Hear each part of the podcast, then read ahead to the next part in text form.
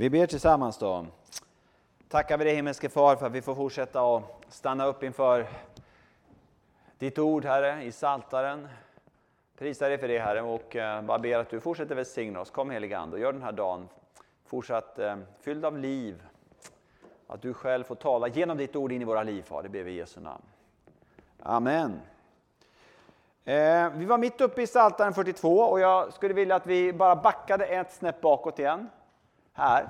Ehm, och ehm, det kommer ju igen sen efteråt, men vi bara stannar där. Varför är du så bedrövad min själ? Vi eh, märker ju i Psaltaren 42 att, att eh, här har vi faktiskt en person som, som eh, bär med sig en djup bedrövelse. Som ett, som ett mörkt moln som är över honom. Och så kan det vara ibland i våra liv. Det finns ju gång på gång personer i Bibeln som omvittnar om att de kommer ner i en vågdal. Och eh, det kan ju vi ha. Vi kan dippa för en timme.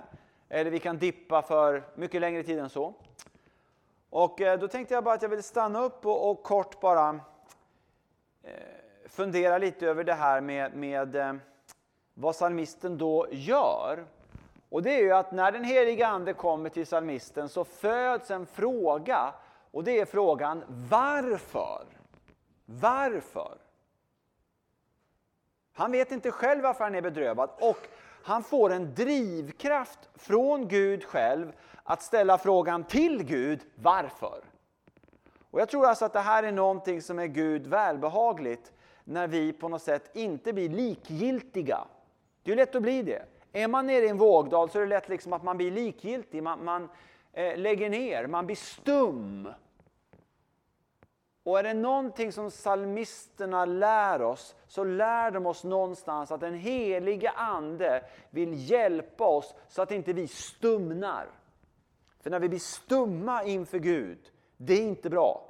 Det blir lite grann som en stillastående göl. Ni vet, det finns inget friskt vatten som rinner igenom. Och, och, och, om det inte kommer något vatten igenom, blir det stillastående, blir det stumt, då kan det börja bli, ni vet hur, hur en stillastående göl blir efter ett tag. Inte så trevligt vatten att dricka. Eh, så att där finns det någonting, det finns en slags eh, eh indikation till oss att inte stumna. Och om man då funderar på varför är man i en vågdal? Varför drabbas man av en storm i livet? En liten eller en stor? Jag kan använda de två bilderna, vågdal eller att drabbas av en storm. Eh, och, och, då tänker jag så här att, att eh, det finns tre olika lägen, vad jag kan se i Bibeln. Det finns säkert fler, eh, men jag, jag nöjer mig med tre här. Tre. Nummer ett. Man kan befinna sig i en Jona-storm. Eller i en Jona-vågdal. Och det kan du läsa om i Jona bok. Jona fick en kallelse från Gud att han skulle predika för eh, folket uppe i Nineve, det mest brutala imperiets centrum. Och eh, det var inte heller så där väldigt vanligt att, att judar kallades att, att eh, komma komma förkunna nåd och förlåtelse för icke-judar. Så Jona fick extremt förståeligt, han fick ett frispel och sa nej tack. Och så valde han att fly. Du känner till den här boken eller? Och då kom det en storm. Och den stormen hade att göra med Jonas egen synd. Eller hur? Det är liksom ingen hemlighet i boken, det var ingen hemlighet för Jona heller. Han förstod det här är min synd som skapar den här stormen. Han fick ju till slut be dem att slänga honom över bord. Och så kommer fisken och så blir han uppspottad på land och allt det. Han ber den här gripande förlåtelsebönen inför Gud och allt vad det nu är för någonting. Ehm, så den heliga Ande, han uppenbarar för oss sanningens ande, Gud uppenbarar för oss i sin tid. Vi får inte alltid den uppenbarelsen direkt, men i sin tid uppenbarar Gud för oss varför vi är i en viss storm eller vågdal. Och en anledning kan vara min synd. Och då är ju eh, eh, så att säga metoden att komma ur det där är ju att be Gud om förlåtelse. Det är väldigt enkelt. För Jona var det ju så. Han bad Gud om förlåtelse och vad gjorde han sen? Surprise, surprise, sen begav han sig till Nineve. Så var den vågdalen botad. Så drog den stormen förbi. Så la sig den stormen. Nummer två är att vi har apostlarna.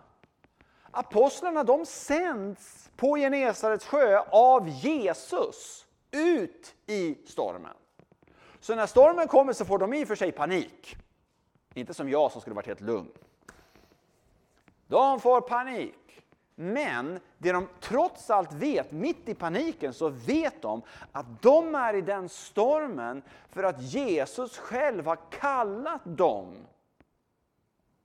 att bege sig ut med båten. Alltså de, de är där för att de gjorde rätt. Ni vet, jag, jag kommer aldrig glömma mitt liv.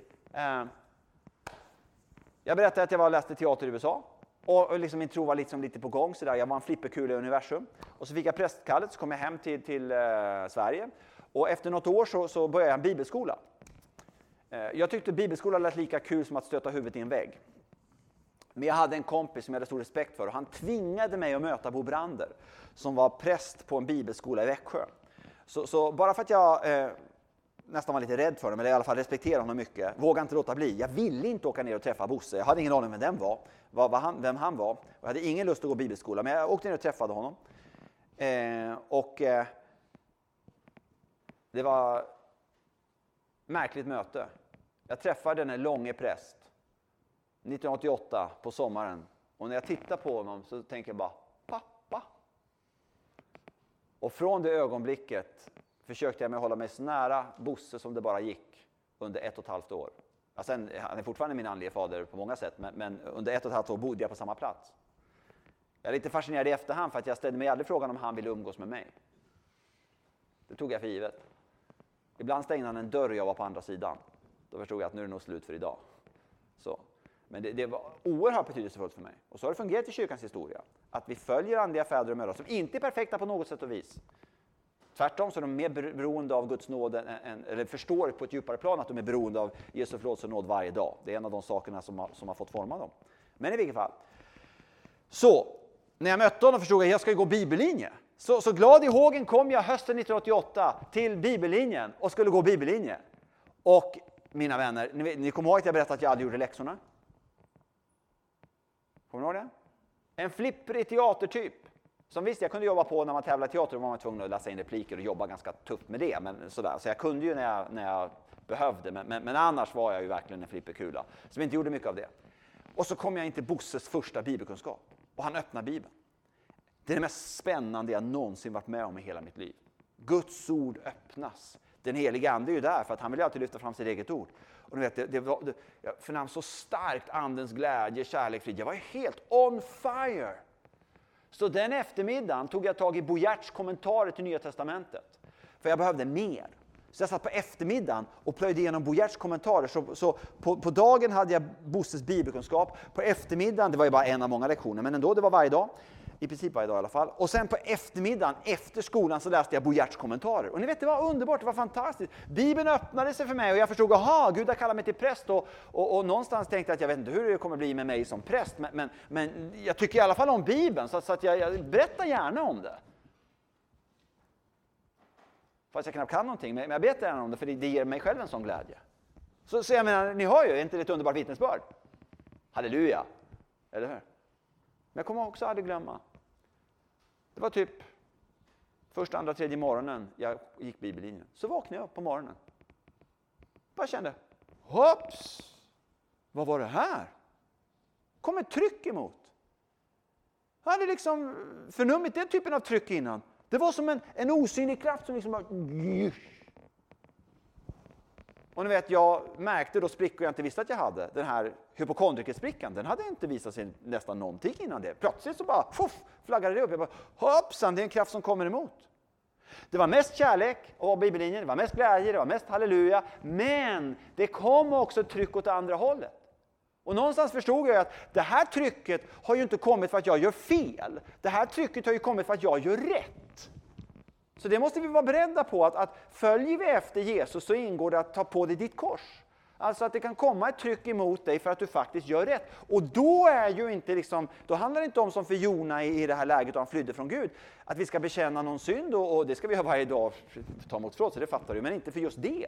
Utan tvärtom, här gäller det att, att när trycket kommer, får vi den urskiljningen, då ska vi pressa på igenom. Då är det ännu viktigare att du går bibelskola, om det nu är det Gud kallar till, eller någonting annat. För att då ska du ju pressa på igenom. Då har det att göra med att, att, att du är rätt ute. Är ni med? Förstår ni vad jag menar? Och sen då finns det frågetecken.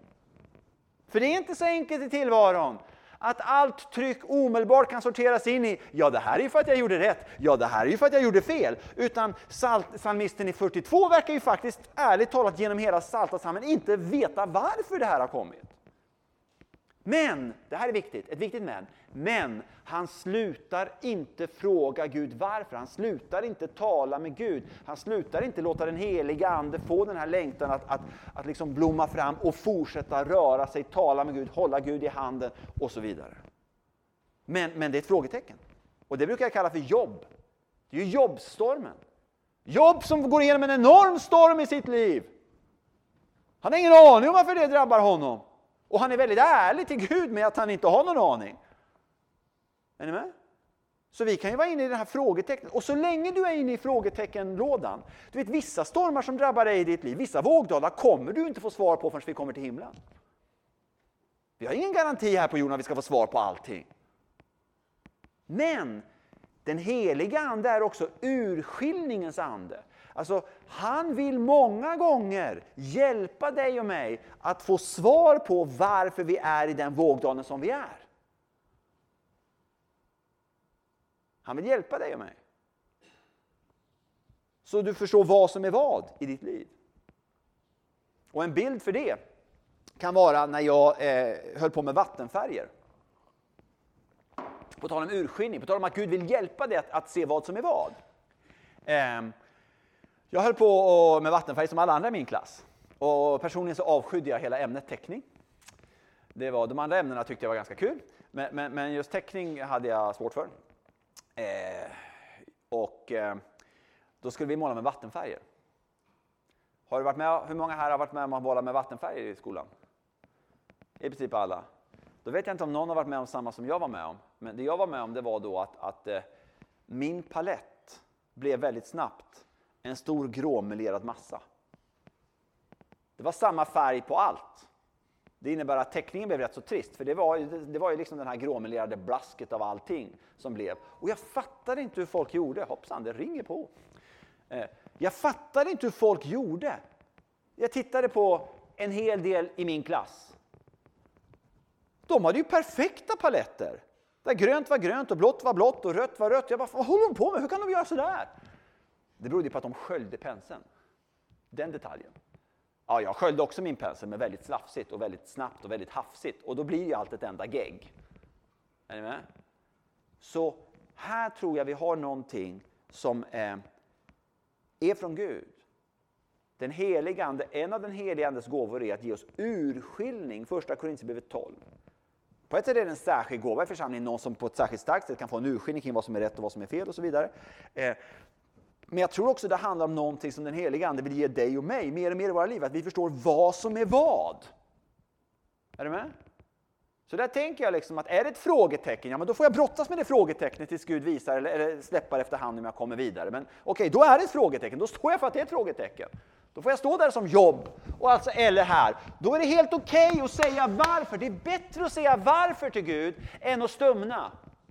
Även om du inte, en del svar kommer du få om en minut för att du frågar varför. Andra svar kanske du aldrig kommer få förrän du kommer hem till himlen. Men, men ändå stumna inte. Fortsätt fråga varför om det är så att det här är ett stort problem för dig. Det här är en stor tagg för dig. Det här är något som du verkligen brottas med. Eller bara det att du mår dåligt och du vet liksom inte varför. Varför har jag det här grå molnet? Sluta inte säga varför. För det är någonting som aktiveras i ditt liv när du bär det fram till Gud. När vi slutar säga varför, när vi stumnar, då kan hopplösheten komma in. Då kan modlösheten komma in. Då kan förtvivlan komma in. Då kan den här förlamningen börja komma in. Den här kylan som sprider sig som en kallbrand i min själ. Är ni med? Och be Gud uppenbara, be Gud att komma med urskiljning. Han kommer inte göra det med allt, för det har vi ingen garanti för. Men många gånger kommer han komma och visa dig, det där var rött. Alltså han kommer visa dig, ja men den här delen av det du gjorde här, här har du ju någonting du behöver bekänna. Här var en synd som Jona. Och, och, när jag ändå kliver på och pratar om det här, är ni vakna? Ja, då, då kan man ju säga någonting eh, när man ändå är här. Det tänkte jag egentligen göra Ja, jag, jag spar det till, till, till sista passet, men, men, bara säga kort att då kan man ju få hjälp genom att man, man, man samtalar med någon annan. Och så ska vi ta på vilket sätt man kan göra det, eh, lite tips eh, om två pass. Men, men, att man bär fram det då till någon. Eh, kanske få hjälp med någon annan att, att liksom identifiera just att ja, men det här var ju någonting jag behöver be om förlåtelse för och sen på något sätt försöka bryta med det, bara med den helige Andes hjälp. Ta emot Jesu förlåtelse och sen på något sätt åka åt andra hållet, som Jona. Eller att jag får reda på att ja, men det här trycket som jag har just nu, eh, Gud vill hjälpa mig att hantera det, men han kanske inte tar bort det helt och hållet. Och det kanske är ett tryck som har kommit för att du gör rätt. Okej, okay, det kanske inte tar bort trycket direkt, men faktiskt tycker jag att det är befriande när man liksom får en insikt i att ja, men det här är ju en del av mitt kors. Det här är en del, det här, jag står ju där för att jag gör rätt. Ja, men okej, okay, det här är en del av min match.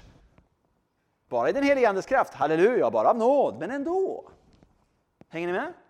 Så, så en bön att, att den helige Ande ska komma och bara tvätta av din palett. Så rött blir rött och grönt blir grönt och blått blir blått. Du får urskiljning.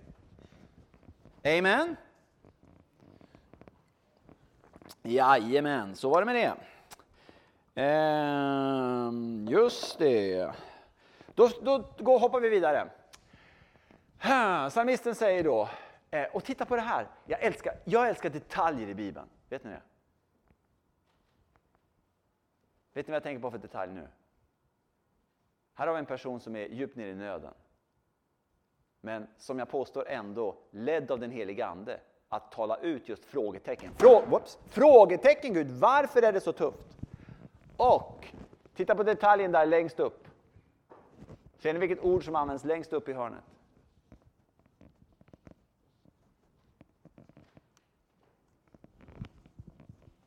Min. 17 poäng till någon min Gud. Det är väldigt härligt. Det är den helige Ande som ger den här, här personen eh, en uppenbarelse, alltså en förnimmelse från Gud själv, att du får säga min Gud till mig. Eh? Det är som jag säger min fru. Men det menar inte jag att jag äger henne. Utan hon säger faktiskt min man och mig. Och det har att göra med intimitet, att vi är nära varandra. Eller min vän, mina barn. Det, det, det, finns något härligt med det här min, en, en intimitetsmarkör. Och, och, och, sen då just det här att, att titta vad den helige Ande gör. Alltså den helige Ande, eh, den helige Ande driver oss till Gud. Den onde vill driva dig från Gud. Det var väl komplicerat? Eller Men det, så enkelt är det. Den heliga Ande driver dig till Gud mitt i nöd. Så, så, hur är det med den här personen när den heliga Ande är där? Jo, därför tänker jag på, vad är det han tänker på? Dig! Han tänker på Gud. När han är uppe på bergen, när han är djupt nere i dalen, så tänker han på Gud. När han hör vattenfallen som dånar fram, så tänker han på sin djupa längtan och sin fråga varför och tänker på sin nöd. Men allt har liksom en riktning till Gud. Och som jag sa innan, den onde, han vill tvärtom. Han vill att du ska... Eh, himlen har vi ändå, änglarna är där, så det är väl rätt riktning kan vi säga. Va? Den onde vill få bort ditt fokus från Jesus. Det är vad den onde försöker göra. Åklagaren, Satan, lögnens fader, som du kanske någon har hört mig säga innan, han vill ge dig och mig nackspärr. Jag har haft nackspärr en gång i mitt liv. Jag fastnade så här. I tre dagar såg jag inget utom mig själv. Och det är väldigt långtråkigt. Det är så den onde vill göra. Han vill att du ska tappa fokus på Jesus du ska tappa precis det här som han har. Därför tänker jag på dig. Han hade ju lika gärna kunnat säga så här. Därför, för att jag har nöd, därför slutar jag tänka på dig. Därför slutar jag prata med dig. Jag har det faktiskt jobbigt nu. Jag har faktiskt bedrövelse just nu. Jag har faktiskt kamp i mitt liv. Jag har faktiskt en frågetecken som du inte har svarat på. Därför slutar jag tänka på dig. Men när den helige Ande kommer in så blir det tvärtom. Då blir det, därför tänker jag på dig. Så frågan vad som kommer efter. Därför har det inte att göra med din livssituation. Det har att göra på om den helige Ande får påverka det eller inte. Är ni med? Det är det det handlar om. Så. Den onde vill ge oss nackspärr. Och så är han lögnens fader, men han ljuger smart. Vet, han är smartare än du, tro det eller ej. För att du vet, han är en ängel som har funnits around ganska mycket längre än dig. Så, så, så han, hoppas du inte blir förolämpad, men han har mer IQ än du. Han ljuger smart. Han är metallisk, han är iskall. Han vill skilja dig från Kristus om möjligt. Så vad gör han? Jo, han börjar ljuga. Han försöker ge dig nackspärr. Han försöker få dig att fokusera på dig själv så mycket som möjligt. Och när du har fått nackspärr, så du liksom slutar titta på Jesus genom ordet, utan du istället börjar titta på dig själv, mer och mer. Så här, då kommer lögnen. Då börjar han säga så här. Och du vet, det luriga va, han är smart va. Så han börjar med ett korn av sanning. Så han säger så här, du, ser du här? Ja, så tittar du ner. Och så börjar han påminna om ett par synder. Och det kan ju den helige Ande göra, för att den helige Ande, säger Jesus, en av hans eh, eh, arbetsuppgifter är att uppenbara om synd. Och det ska vi tala mer om sista passet. Men när den, hel, nu, när, när, när den onde får dig att fokusera på dig själv, då är det inte det som är syftet alls. Och snart kommer lögnen. För han börjar då med att kanske peka på ett par korrekta synder, saker du verkligen gjort. Men sen börjar han säga så här. Vet du vad det där betyder? Vet du vad som är därför, alltså djävulens därför? Därför är du ett måndagsexemplar. Därför är du, du är den här unika syndaren som har sådana här synder som Jesus inte dog för på korset. Du är hycklarnas hycklare. Och därför får du inte tillgång till Jesu förlåtelse.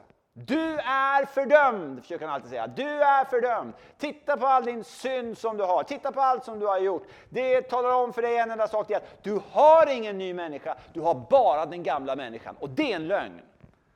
Har du tagit emot Jesus och är du döpt i Faderns, Sonens och den helige Andes namn, då står det i Apostlagärningarna 2.38, då har du fått den helige Ande som gåva, punkt. Sen kan man ha den helige Ande som en rykande veke, en liten rykande veke. Eller som en stor flammande eld som Gud vill såklart, men han har alltid barmhärtighet med den rykande veken. Det vet vi i Jesaja 41. Men ändå. Du har den helige Andes gåva. Har du bekänt Jesus som Herre? Den som med munnen bekänner och hjärtat tror att Jesus är uppväckt från de döda, han blir frälst, skriver Paulus. Den som är döpt i Faderns, Sonens och den helige Andes namn och bekänner Jesus som Herre har fått den helige Ande som gåva. Punkt! Men den onde försöker få dig att tro att du inte har någon helig ande. Du har inte den nya människan i dig. Du har bara den gamla människan. Och ni vet, börjar vi lyssna på den rösten, då får vi nackspärr deluxe. Vi får sagt. Och vi ser ingenting utom vår synd. Och sen kommer nästa grej. Då börjar vi försöka förbättra oss själva. Det är det vi pratade om förra passet. Och det är inte roligt. Försöka göra sig själv mer rättfärdig, mer from, mer helig, mer kärleksfull. Lycka till som jag sa förra gången. Den helige Ande kallas ju av Jesus Parakletos. Johannes 14. Hjälparen var ett yrke på Jesu tid. Försvarsadvokat. Jag brukar alltid säga, han grundar aldrig sitt försvar på vad du har gjort för Gud. Han grundar alltid sitt försvar på vad Jesus gjorde för dig när han dog för dig på korset. Och därför är motgiftet mot andligt nackspärr, motgiftet är Hebreerbrevet 12.2. Låt oss ha blicken fäst på Jesus Kristus, trons upphovsman och fullkomnare. Alltså det är inte bara han som satte igång tron i dig, det är han som kommer göra dig klar. Det är där du ska ha blicken. Ditt jobb är att kolla på honom. Genom Bibeln, genom bönen, i kyrkans gemenskap, genom gudstjänsten, genom nattvarden. Din blick är att ha koll på honom. Hans blick är att göra dig klar. Det, det är arbetsfördelningen. Och har du den blicken, då kommer därför, efter det så kommer en kontakt med Gud genom allt. Amen. Vi läser vidare. Här ser ni den helige Andes influens. Om dagen sänder Herren sin... Vad sänder han? Nåd. Hebreiskans chesed. På latin vad är nåd på latin? Gratia som ju kommer från gratis. Nåden kommer aldrig för att vi förtjänar den. Nåden kommer för att Jesus dog för oss på korset. För att han betalade det fulla priset för vår synd. Därför kan vi få fullt mått av Guds nåd varje dag. Om man jämför med en liten hebreisk, eh, israelisk pojke eller flicka som tultar in i en godisbutik och så står de med sin tomma strut och så säger, får de, då, de betalar ett par shekel så får de godis. Och så, så har de fått godis så mycket de betalade för. Och så kan de titta upp och säga chesed, chesed, alltså nåd, nåd. Om det då är en schysst butiksinnehavare så har de på en extra skopa. Och det var den skopan som var gratis. Det är så ofta vi tänker att det är med Gud. Att vi måste först börja med att fylla på med att betala själva med lite goda gärningar. Och sen när vi har gjort det och varit lite duktiga, då kan vi komma till Jesus och så kan han toppa av. Han kan liksom bjussa på en skopa om vi kommer med tre. Men det är inte så det fungerar med Gud. Utan inför Gud kommer vi alltid med en tom strut. Och allt är skäset. Det är det som han har förstått när han skriver om att Herren sänder sin nåd dag och natt och kommer en lovsång till mitt livs Gud. Ni vet, den heliga Ande, mina vänner, kommer... Man, man kan ju ställa sig frågan så här, hur i all sin dag kan den här snubben lovsjunga? Ha? Han verkar inte vara på humör för en lovsång. Han håller på att säga varför. Han talar om att han är så bedrövad. Han vet ju faktiskt inte fortfarande varför han är i just den här vågdalen. Han är fortfarande kvar på frågeteckenläget. Det kan ju vara ganska frustrerande, eller hur? Ändå står det här om att, att han får en, en lovsång till hans livs Gud. Hur kan det komma sig? Jag tror att det beror på, mina vänner, att den heliga Ande, glöm aldrig det. Varje gång den heliga Ande kommer till oss om det så är som en liten, liten viskning, om det så är som ett stänk av glädje eller vishet eller uppenbarelse när du läser en bibelvers en tisdag morgon på väg till plugget. Du kom på shit, jag glömde att be morgonbön, men du har din mobil med dig och du tänker, ja men okej, jag kan i alla fall snabbt plocka upp en bibelapp och så får du ett bibelord och så märker du, wow, det var plötsligt någonting som bara hoppade in och du fick koll på Jesus igen. Åh, just det, jag är förlåten, han älskar mig och, och någonting hände där. Vet du, det är ingen liten sak. För den helige Ande, lyssna nu, kommer alltid till oss från himlen. Den helige Ande kommer alltid till oss från himlen.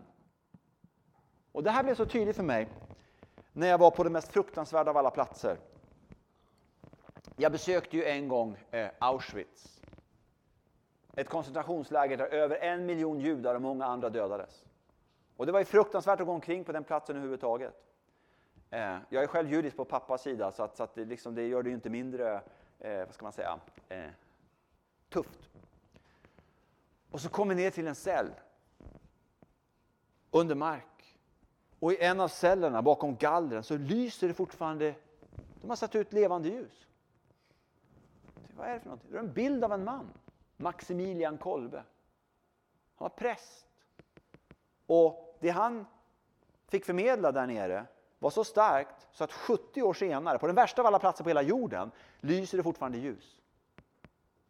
Vad var det som hände med Maximilian Kolbe? Jo, han gömde på sitt kloster ett par tusen judar. Märkligt nog så kom de på honom, det är inte så konstigt när man gömmer ett par tusen. Eh, så, så de skjutsade iväg honom till Auschwitz. Och eh, han var en person, Jesu ljus brann i honom. Så vakterna slog honom nästan mer än någon annan, för de, de, det var någonting med honom de störde sig på.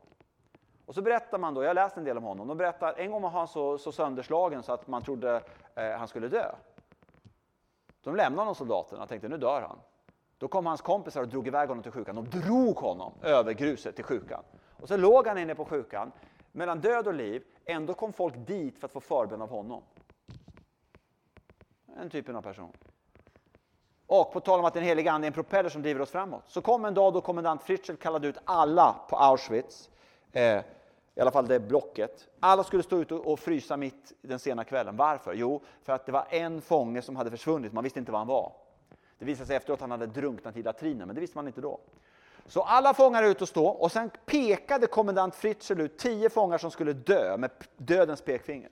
Så han gick runt och så pekade han på tio fångar av alla de här som skulle dö. Då skulle de sättas i en cell utan mat, utan vatten, eh, till dess de dog helt enkelt. Hemskt sätt att dö. Och när han då pekade på en man, Josef Franciszek, eh, en polack, så skrek den mannen ut någonting som min familj, min barn, min fru, nej, något sånt där. var väldigt logiskt. Eh, då kommer den heliga Ande över Maximilian Kolbe. Och ni vet, den heliga Ande gör oss framåtdrivna. Kommer ni ihåg att jag sa det?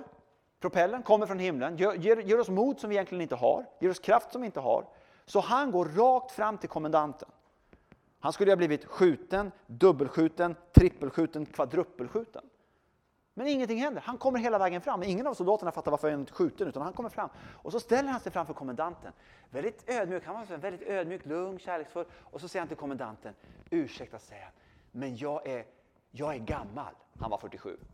Och så pekar han på den där mannen som hade skrikit ut för sitt liv. Han är ung. Han var 41. Eh, han är ung.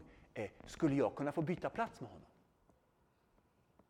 Och kommendanterna skriker åt honom. Vad säger du ditt polska svin? Och, och, han bara tittar tillbaka och säger, ursäkta jag sa att jag är gammal, han är ung. Skulle jag kunna få byta plats med honom? Och nu händer någonting som ingen kan förklara. Fritzl gör någonting han förmodligen aldrig gjorde vare sig förr eller efteråt, men han är under den helige Andes inflytande. Och vet du, när, när Gud skruvar på volymknappen då kan han göra vad som helst, när som helst. Det finns inga omöjliga fall för Gud.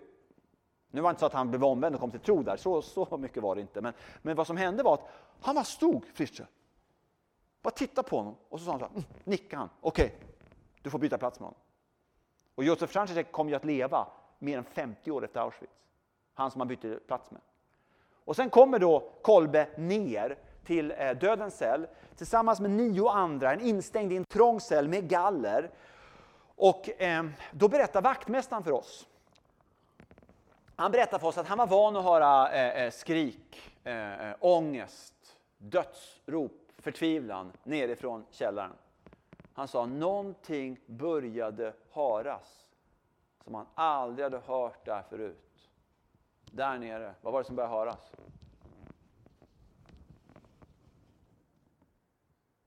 Lovsång. Ni vet, vi lovsjunger inte Gud för att vi är på gott humör. Vi lovsjunger Gud för att han är alltid värd vår lovsång.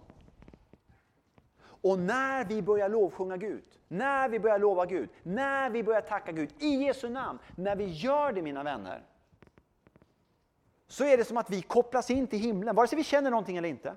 Vi kopplas rakt in till himlen, för att, för att förlåten har ju rämnat, eller hur? Det finns inget eh, som skiljer oss från Gud längre när Jesus har dött på korset. Och det innebär att vi kommer rakt in i Guds närvaro. Och då är vi en del av den himmelska lovsången. Och ni vet, där har de lovsjungit Gud sedan innan begynnelsen. Och den lovsången bara fortsätter. De, de lovsjunger Gud. Eh, ni vet, Jesaja fick syn på Gud 700 f.Kr. Han ser hur änglarna lovsjunger Gud. Och sen märker vi Johannes får syn på samma Gud, samma helige Gud, eh, då cirka 800 år senare. Det är samma lovsång, det bara fortsätter. Så vi tappas in i den himmelske Gudens, den himmelska resurserna. Och då beskriver vaktmästaren att, att, att någonting hände där nere. Någonting hände där nere. Han sa, lovsången spred sig från cell till cell. Så när han, han, han sa det vaktmästaren att han brukade springa ner dit så ofta han kunde. För han ville komma ner dit, för att han ville bara vara i Guds närvaro. För Gud i sin nåd skruvade uppenbarligen upp volymknappen, så han sa att, att vara där nere, det var, det var, han, han, sa någonstans att det var, det var bättre än att vara i den största katedral. Det, det, Guds närvaro var så stark, det var som att vandra i himlen och vara där nere. Och de lovsjöng och de bad, så nära döden som de var. Och ni vet, hur kan de göra det? För att de är duktiga, för att de är fromma? Nej, men för att den helige Ande kommer alltid från himlen. Där finns oändliga resurser. Är ni med? Det är en sån kraft i när vi lovsjunger Gud, var vi än är, när det är den heliga Ande som får komma. Inte prestation och roddbåt, utan segelbåtslovsång. Är ni med? Och så beskriver de om Josef Franzisek, eh, eh, eh, eller om, om, Maximilian då, Kolbe, att tio personer i hans cell, person efter person dog ju i cellen, beskriver vaktmästaren. Och, och, och, när då soldaterna skulle in och öppna, så öppnade de dörren och skulle dra ut någon ny som var död. Då, då säger de, Kolbe stod mitt i rummet. Och Kolbe tittade på de här SS-soldaterna eh, bara med kärlek. Bara en stor kärlek. Eh, så de liksom, hö, hö, hö, så drog de ut och så. Och sen, det här har jag dubbelkollat på flera olika håll. Jag, jag, kan jag menar, jag har inte gjort en doktorsavhandling om det, men jag har faktiskt kollat flera olika källor. Eh, Karn vägrade dö. Han dog inte. Det var ett stort problem, det var ganska pinsamt. Man stängt in någon i en cell utan mat, utan vatten. Poängen är att de ska dö och, och ha ångest och lida. Han dog inte. Så efter ett antal dagar får SS-soldaterna ha en konferens. Vad ska vi göra? Karn dör inte. Och då bestämmer de sig för att okay, vi, får, vi får använda en giftinjektion. Så de tar ut honom ur cellen och eh, vaktmästaren är med. Väldigt upprörd såklart. Och då berättar han, han ser hur Kolbe tar fram ena armen så här, väldigt, väldigt lugnt. För ni vet, den heliga Ande kommer från himlen. Är ni med? Så den helige Ande ger oss en förvissning om vart vi är på väg. Och för den, om den förvissningen får landa djupare och djupare i dig, då kommer dina rädslor för saker och ting här på jorden minska kvadruppelt. För du vet att du är ändå på väg hem till Gud. Inte för att du förtjänar det, det gör ingen av oss, men för att Jesus dog för dig på korset. Och Jesus har övervunnit döden. Så Kolbe han bara sträckte ut sin hand. Och sen säger de då att, att eh, vaktmästaren skriver då att han orkar inte vara kvar. Han sprang ut och han ville inte visa SS-soldaten, han började gråta och det kan han inte göra för då skulle han ju visa att han brydde sig om honom så det var inte bra. Liksom. Så han sprang ut då.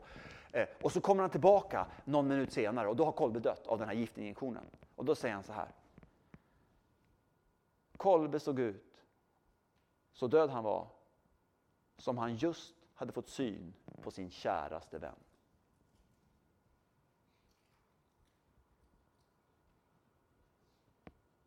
Under flera år hade jag en bild av Kolbe vid min säng. För Gud talade så starkt där i Auschwitz. Och jag, jag, visste bara någonstans att det här är en signal från Gud till mig. Jag fick proportion på mina problem. Jag fick förnyat hopp att just det, det funkar ju. Det är precis samma här. En lovsång till mitt livs Gud. Jag vill säga till min Gud, min klippa, varför har du glömt mig? Varför måste jag gå sörjande, ansatt av fiender? Det som krossade man benen i min kropp när mina ovänner hånar mig och ständigt säger till mig, var är nu din Gud? Och ändå bär han med sig en lovsång till sitt livs Gud. Så kanske är den här salmen en hälsning till dig som brottas, dig som går genom någon typ av vågdal. Den heliga Ande kommer alltid från himlen.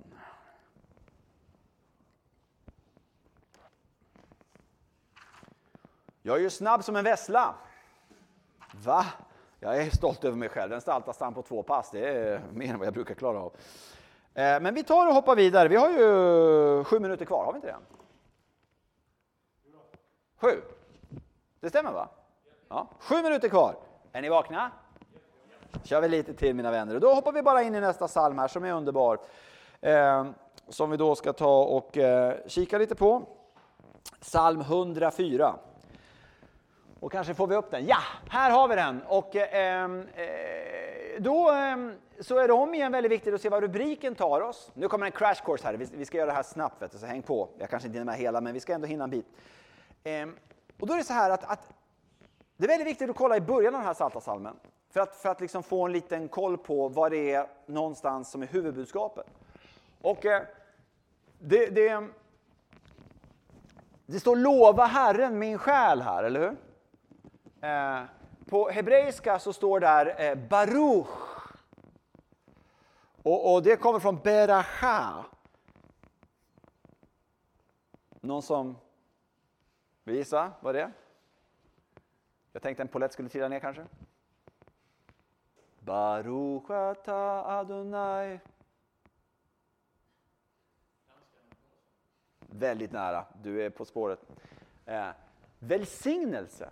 Beracha betyder välsignelse. Så att det första den här personen gör är liksom att, att uttrycka hur välsignad han är av Herren. Och han liksom skickar välsignelsen tillbaka till Gud för att han är så välsignad av Herren. Välsignad var det du för att jag blivit välsignad. Och beracha, välsignelse, har du någonsin funderat på vad det ordet betyder? Du har väl hört om välsignelse, eller hur? Bless. Eh, beracha, hebreiskan är väldigt konkret. Jag älskar hebreiskan för den är extremt konkret. Så den utgår ofta från någonting fysiskt och sen kommer ett andligt budskap. Så välsignelse kommer från en kroppsdel, berech. Och vad är berech för någonting? Får börja leka den här. Huvud, axlar, knä och tå, knä och tå. Vad tror ni det är? Någon som vill casha in 17 poäng här?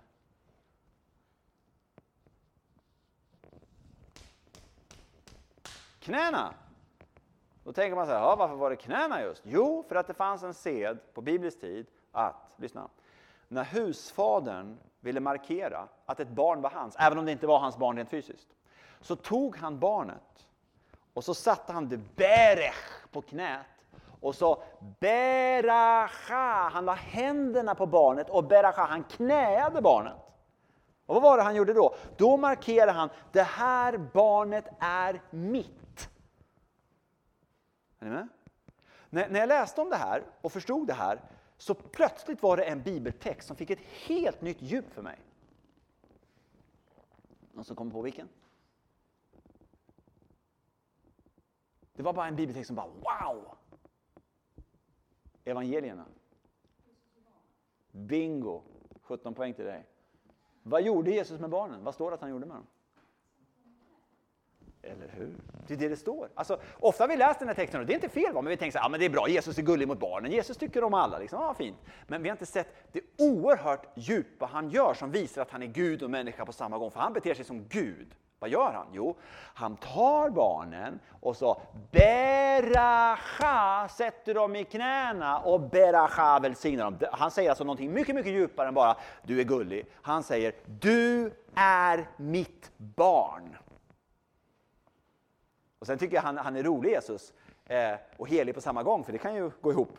Eh, Johannes 21, då han tittar på apostlarna som inte har känt igen att det är han fast han står där, uppstånden från de döda. De har sett honom förut, men de, de liksom håller på med annat, typ fiskar och så vidare. Och så säger han till dem, och då är det liksom elva vuxna karar. Då säger han så här, teknia mo, säger han. Och det, det, det eh, skulle väl vara hebreiskans geladim, för han talar arameiska hebreiska förmodligen, men det är översatt till grekiska. Och det betyder mina små pojkar. Det är alltså inte ett stort barn, utan det är ett barn i den storleken. Mina småpiltar, ja, barn. Så säger någon som antingen är galen eller som är Gud, när man talar till vuxna karlar. Eller Hallå småpojkar. Så, psalmisten här börjar alltså med att, med att eh, eh på något sätt eh, det jag tänkte när jag skulle gått igenom den här psalmen, det var alltså positionen. Det, det är väldigt viktigt det här första ordet på hebreiska. För det innebär någonstans att hela salmen 104, vi ska nog se den utifrån positionen att det är som att psalmisten i den heliga Ande eh, blir påmind om att han verkligen är barn hos Gud. Så det är som att han har krypit upp i sin fars knä och sitter i pappa Guds knä som råkar vara universums skapare.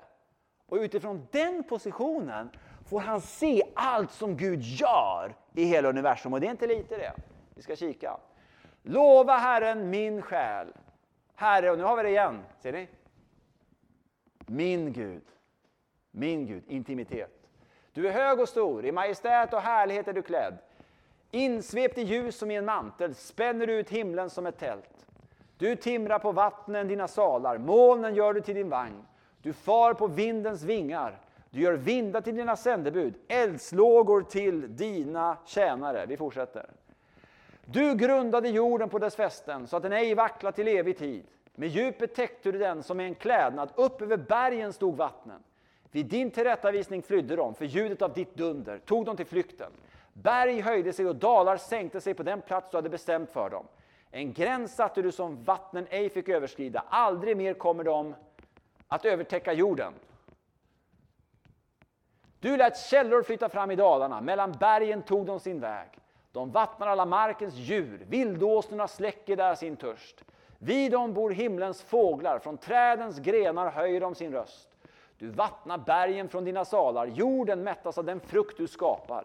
Du låter gräs skjuta upp för djuren och örter till människors tjänst. Så låter du bröd komma fram från jorden och vin som gläder människornas hjärta.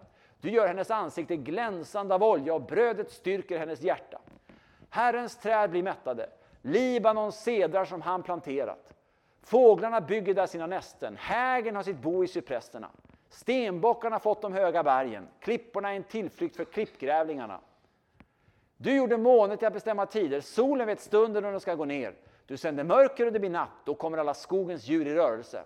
De många lejonen ryter efter rov och begär sin föda av Gud. Solen går upp, då drar de sig tillbaka och lägger sig ner i sina hålor. Människan går ut i sin gärning och arbetar till dess att kvällen kommer. Hur många är inte dina verk, Herre? Och här, här stannar vi upp och nu ska vi ta paus. Men det som han är ute efter här, som vi ska komma tillbaka till, det är att han är ute efter två saker. Ett, Gud skapar. Två, Gud har liksom inte stängt ner butiken. Det är inte så att han skapade en gång och nu har han dragit sig tillbaka, utan han kommer hela tiden med nytt liv och upprätthåller sin skapelse.